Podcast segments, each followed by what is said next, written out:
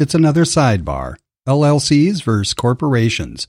This is episode 84 on Kelly Bagla's Go Legal Yourself podcast.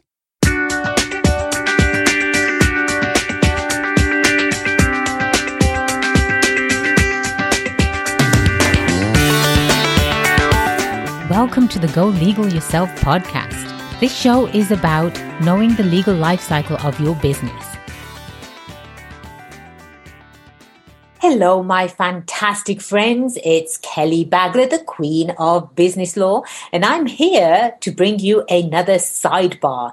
The title of this sidebar is LLCs versus corporations.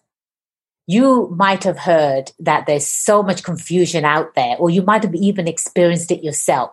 You're starting a business and you don't know which entity to incorporate you've obviously heard, oh, LLCs are great because your your your friends, mothers, neighbors, daughter-in-laws, sons, cousin has an LLC, right? And and so therefore you should also have an LLC. This sidebar is really, really important for you to understand the distinctions between the two entities.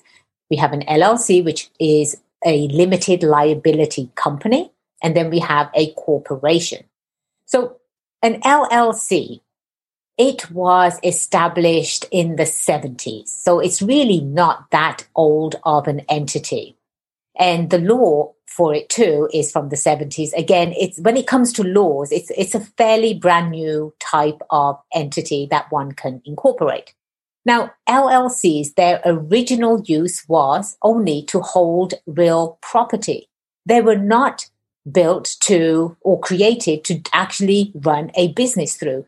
They were used to hold real property and act as a, a vehicle to receive passive income. Passive income meaning you know, royalties from book deals, right? Or rent, rent from real property. That's passive income. And that's all, that's why they were created. But over time, they've they've become a hybrid of the two. So you have the flexibility, if you will, of an LLC because you can craft any terms that obviously are not contradictory to the LLC Act. You can craft those terms in an operating agreement. So that's where the flexibility comes from. Now, corporations are as old as time, right? And, and they have a set law and corporations were created so you can do business through a corporation and it would you know actual moving business. You know if you you could be in any type of business. You can be a manufacturer. You can be you know a, a law firm a professional law firm or doctor's office. You can be someone that sells incredible products. That a, corporation is the ideal entity for you. Going back to llcs an LLC is taxed differently too than a corporation. And you really have to understand how is the tax aspect going to affect your income. So being a sole proprietor, you are responsible for at least 16% of your entire income coming in and you give that away in self-employment tax. 16%. Think about that. That's a lot of money. And, you, and you're just giving it away. You're not getting any expenses. You can't expense that. You're not putting into the system, such as you're not saving and, and it doesn't go into your Medicare, Medi-Cal, your social security. What about disability? What about if you have to have some sort of knee surgery and you're out for a week? Who's going to pay for that? And you are self-employed. Who's going to pay for that? No one. You have to, right? So now you suffer the loss of income, plus you have to pay out of your pocket for your disability.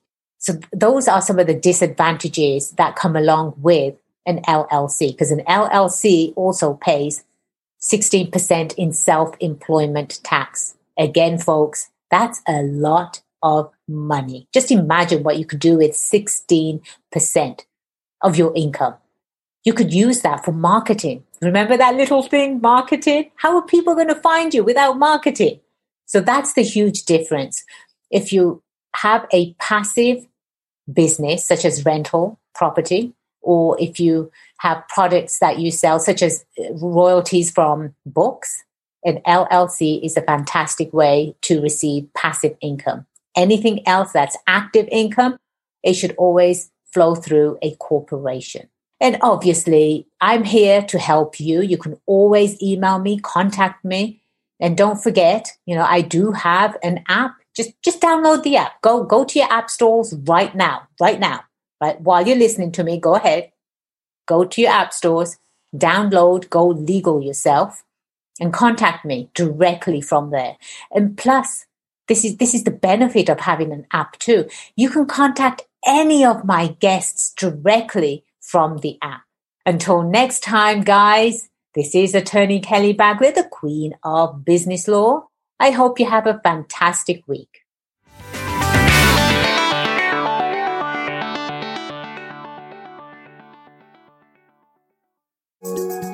Produced by Heard Not Seen Media.